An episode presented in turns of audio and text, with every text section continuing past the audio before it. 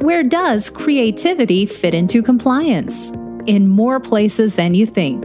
Problem solving, accountability, communication, and connection, they all take creativity. Join your hosts, Tom Fox and Ronnie Feldman, on Creativity and Compliance, part of the Compliance Podcast Network. Hello, everyone. This is Tom Fox along with Ronnie Feldman, back for another episode. Today, we're going to take a look at uh, using humor and comedy um, and creativity to enhance compliance and risk training. So, Ronnie, uh, welcome back. Hey, good to have good to good to be here, and thanks for having me. well, it's your podcast, so uh, I'm not sure I'm having you, but uh, we're going to have some fun today, Ronnie, because you're really going to help uh, help us understand how co- comedy and humor can be key components, I think, of getting a message uh, to not only stick, but have people who actually want to hear that message. So, with that, uh, tell us about comedy and corporate risks.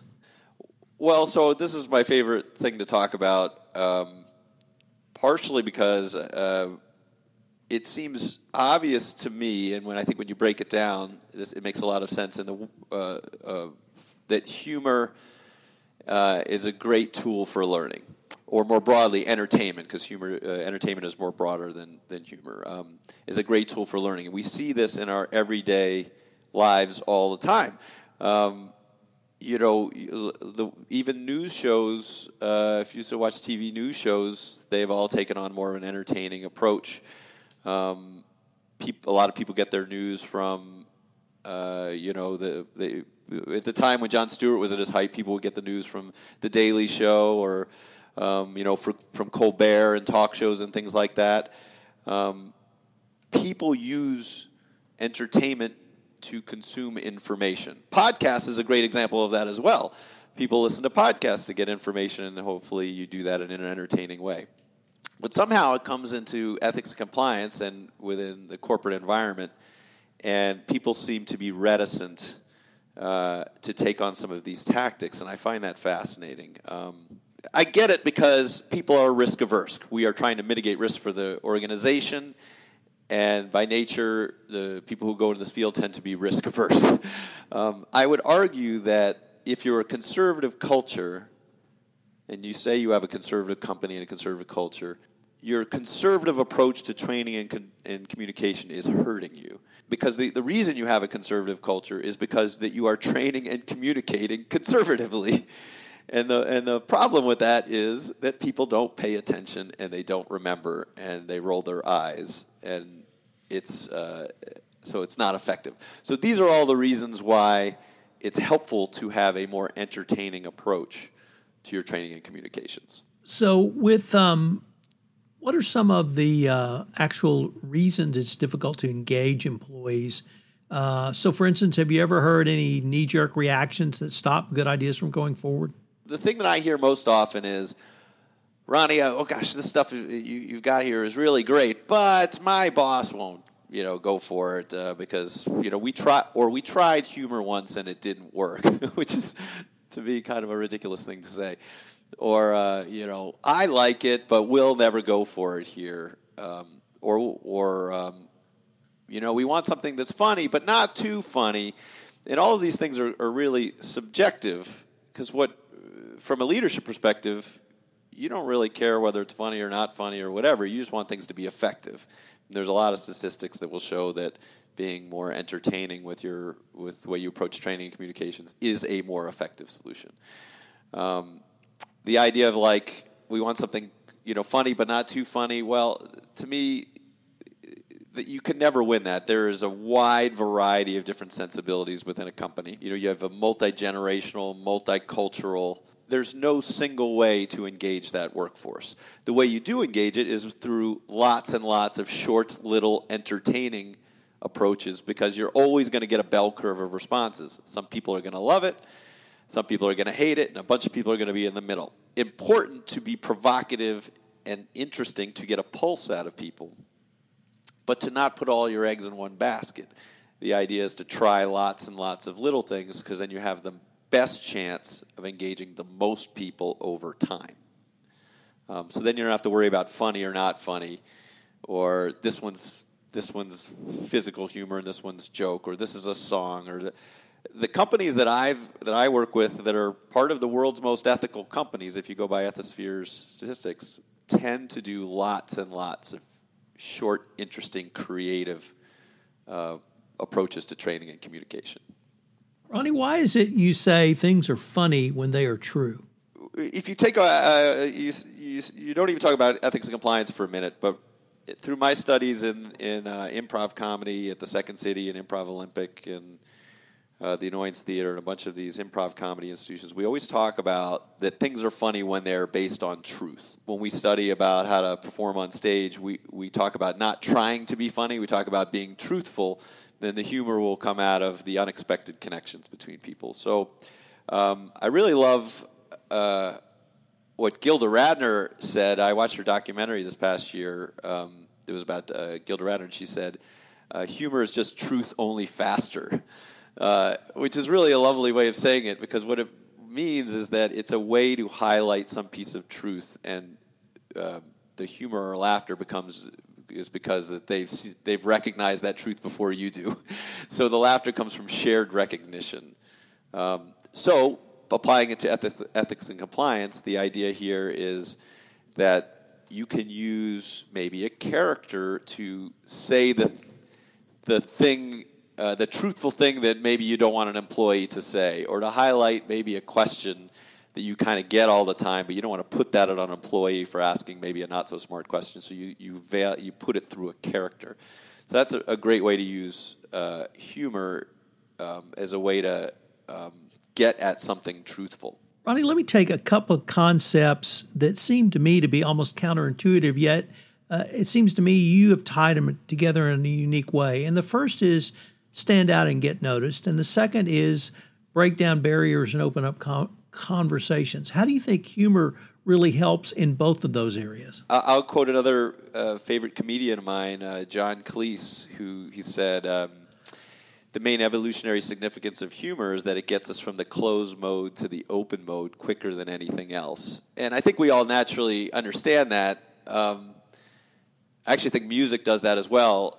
Uh, I think that uh, like if you're at a concert and uh, you're all enjoying the same song, you look to the person next to you. They may have absolutely nothing in common with you except for the fact that you have you both love this this uh, this song that you're both singing to. And the same thing with with uh, going to the theater or hearing a joke that you you all laugh at.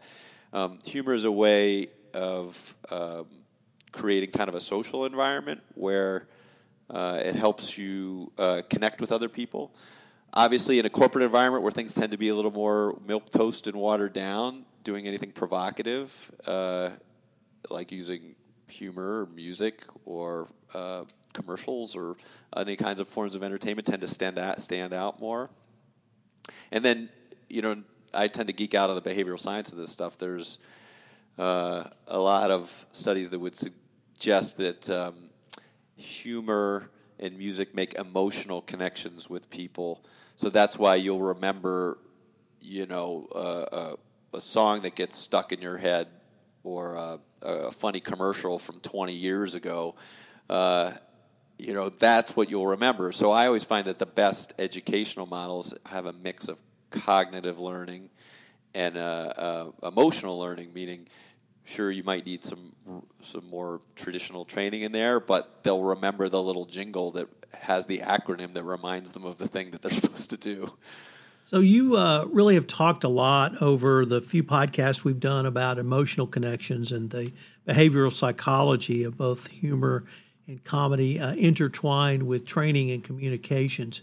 But you also feel like, or it seems like, that uh, humor uh, and music um, can help make emotional connections, but also uh, things that may seem um, buried in our subconscious may have actually been messages that you heard as a child. And one, really, the one that struck me, Ronnie, was we remember how a, a bill becomes law from Schoolhouse Rock. That was one of the most famous Schoolhouse Rock skits.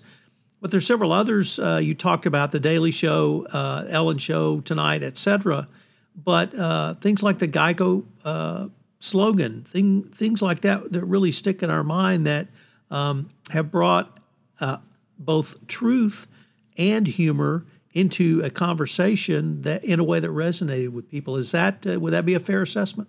Schoolhouse Rock, for those of our generation that remember those, um, is a perfect example.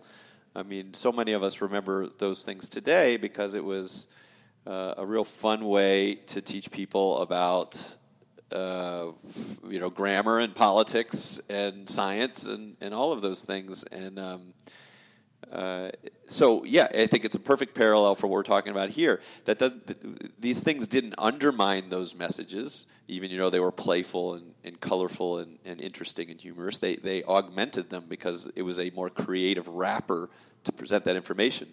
I'll go you one step further. I think the closer parallel to the ethics compliance space is the airline safety videos that you see from time to time you know, Southwest has been doing that for years, not through video, but ha- having their flight attendants do uh, uh, just have personality, uh, and people laud them for for getting those messages out. And then since then, you know, Virgin America and New Zealand Air, and um, I'm sure there are others too that are started adapting um, a a more playful tone around a very serious subject, and they did that because nobody was paying attention.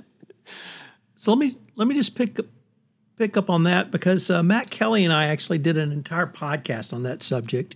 His mind uh, got ticked when uh, he was traveling and uh, had to or, or listen to a. Uh, I guess he had to watch a video on Delta. I'm a United flyer, and United takes it a little bit different direction, but equally entertaining and equally engaging. Uh, they take the specific messages: no smoking, follow instructions. Um, uh, how to put on a gas, uh, a, a, mask, how to buckle up, all of those things. And they actually uh, have United employees do a short vignette uh, for each topic. And um, as I told Matt, I never knew that uh, your life jacket or life vest was under your seat till I saw that. And I probably heard thousands of, of oral safety videos, but and I watch it just to see the United employees. So uh, it seemed to me that um, it also had the byproduct of those United employees who participated in the uh, filming of those videos, they became more invested in the training as well. And, and it wasn't so much train the trainers, but the employee base appreciated that they could share the message of safety with their customer base. Um, and so it yet uh, went in, a little bit different direction, uh, but it just shows goes to show that you're only limited here by your imagination. And so, uh, well, that's right. I just think uh, it's a wide variety of, of ways you can do. Ronnie, I, would like to end this podcast by uh, asking you some questions about excuses, basically, uh, that you may have heard uh, for why people can incorporate humor or comedy into their training, and see if you might be able to give uh, some short answers that people might be able to uh, utilize. So let me start with one. Uh, I really like this one. Um, I love it here, but we have a conservative culture. The issue with that uh, thing that I and I hear all the time is uh, that acts like they're not a part of their culture. Um, that's like I'm cool, but everybody else is is uh, conservative, and I would argue that that we are all part of our culture, and if we want to make a culture that's less conservative, more entertaining, and more informative, then we have to take part in um, building a better business case for why these entertaining pro- approaches are more effective and taking responsibility for communicating more effectively and training more effectively uh, um, uh, through more entertaining devices ourselves. So the only reason you have a conservative culture is because not enough people are um, making the business case to do things more interesting and are not doing things interesting themselves. Here's one I really like, Ronnie. My boss doesn't have a sense of humor. Yeah, and I think that's a cop out too. I think uh, now I recognize that there's some political capital that uh, needs to be expended to do something in, interesting or, or that's never been done before within a corporate environment. But really, what what your boss was or what your you know your executive leadership want is is an effective solution. So it's not that they don't have a sense of humor. It's just that they they want to know why this is more effective, and there is information out there that shows that this is more effective. That's one of the things, reasons I'm talking about it. So our responsibility is to present your boss with why this is a better solution. I guarantee they have as much of a sense of humor as you do. And so this is almost a, a stereotypical, but a, at least a classic lawyer one.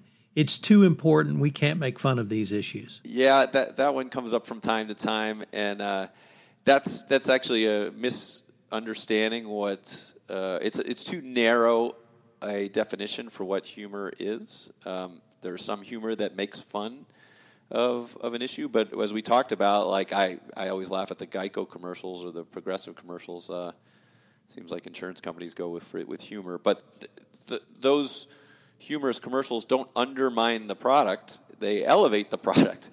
Um, so it has uh, it has nothing to do with um, making fun of. Uh, it has to do with uh, being in service of the message, just taking these entertaining devices and using them in service of your message. So, how about comedy doesn't work here?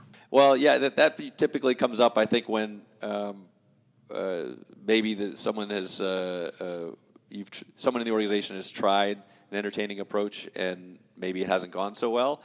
Um, and I, uh, you know, so then people are risk averse, like, no, comedy doesn't work here. Well, no, comedy can work just fine. That execution may not have worked particularly well, and, and, and that's because this is not easy to do. As much time and thought as as you all, as as training uh, ethics clients and training professionals put into coming up with the message uh, and the policies, an equal amount of time needs to go into how you might deliver that information in a more entertaining way. And of course, uh, you know, there are outside resources. We are one of them, but there's plenty of other companies as well that also can offer their expertise on how to use entertainment to deliver these messages in a more entertaining way. So, how about this one, Ronnie? We're a global company, so we can't use humor or comedy because it won't translate across our employee base. Well, that was partially true in that uh, it's much more difficult to have a universal uh, device that, that cuts across all different cultural barriers. But the idea that humor doesn't work across cultures isn't necessarily true. Um, you know, I, I, would argue that word choice uh, uh, and you know word play, things that involve word play, don't tend, tend to work as well. Physical humor tends to work better. Music tends to translate pretty well. Um, I go back to the argument that the best way to engage the most people is to do lots and lots of different, short, different, interesting things. Um, because then you engage people through variety and surprise over time. Um, if you're trying to do one big thing for everybody, it, yes, it gets harder to, to do that, you know, across 12 languages and 12 companies. But my point is, if you can present an, an audience that you're trying to cr- do something more entertaining for, um, we can create something for that. There are there are certainly ways to do that. And then finally, it's not funny. It's too funny. What if somebody doesn't find it to be funny at all? Well, I, hey, the story I always uh, share on this. Uh, um, there was a a company where we did a um, a series of humorous videos talking about the code of conduct over time and uh, and we you know we had a lot of uh, physical humor around you know what it was like in the 60s and then the 80s and the 90s and um, it was a way to draw attention to the code of conduct and and it, that it was available as a resource um, and a 50,000 person company and they measured um, whether uh, whether it was a su- successful campaign they got an 85% positive response rate um, but they also got uh, like a eight percent negative, like didn't like it response rate. And so you have the conversation: is this good news or bad news? because eight percent of fifty thousand people is is a lot of people. Um, now, what we decided as a group uh, was that you know you'll never get eighty five percent if you do something uh, boring um, or uh, preachy. Um, that 85% is absolutely a huge win for getting a, a, lot of people engaged. But we also got that 8% engaged in a negative way. And what they chose to do then is then have a, a, campaign to the negative naysayers, and they had conversations with them. Why didn't you like it? Did you know what we were trying to do? My point is, they got a, they used a stimulus to get a response, and the negative stimulus in this case was almost as good as the positive stimulus because then we're having a conversation about compliance. So, Ronnie, unfortunately, we are near the end of our time, but this has just been a, a great uh, kind of free form discussion about how corporations uh, can use comedy and cre- creativity uh, to enhance training, but really, for me, how to even think about these topics and really uh, not in not even in uh, limited to training, but in all forms of communication throughout the organization to help enhance uh, employee engagement. We'll probably bring, come back to this discussion again one other time because the, the advice I would leave everybody with is try new things. Don't, don't, don't be too precious. The more that you can, uh, you know, engage people to variety and surprise and try different things, um, the more successful you'll be. And the more successful that you, will be, the more that you um, use the entertaining devices that we enjoy at home um, on, you know, TV, podcasts, online, etc. We don't need to reinvent the wheel. We already use these things. Let's just bring them into the workplace. Ronnie, I look forward to continuing the conversation. All right. Thanks, everybody. Thanks for joining us for this episode of Creativity and Compliance. If you enjoyed the episode, make sure to subscribe and leave a review. This podcast is a part of the C Suite Radio Network. For more top business podcasts, visit c-suiteradio.com.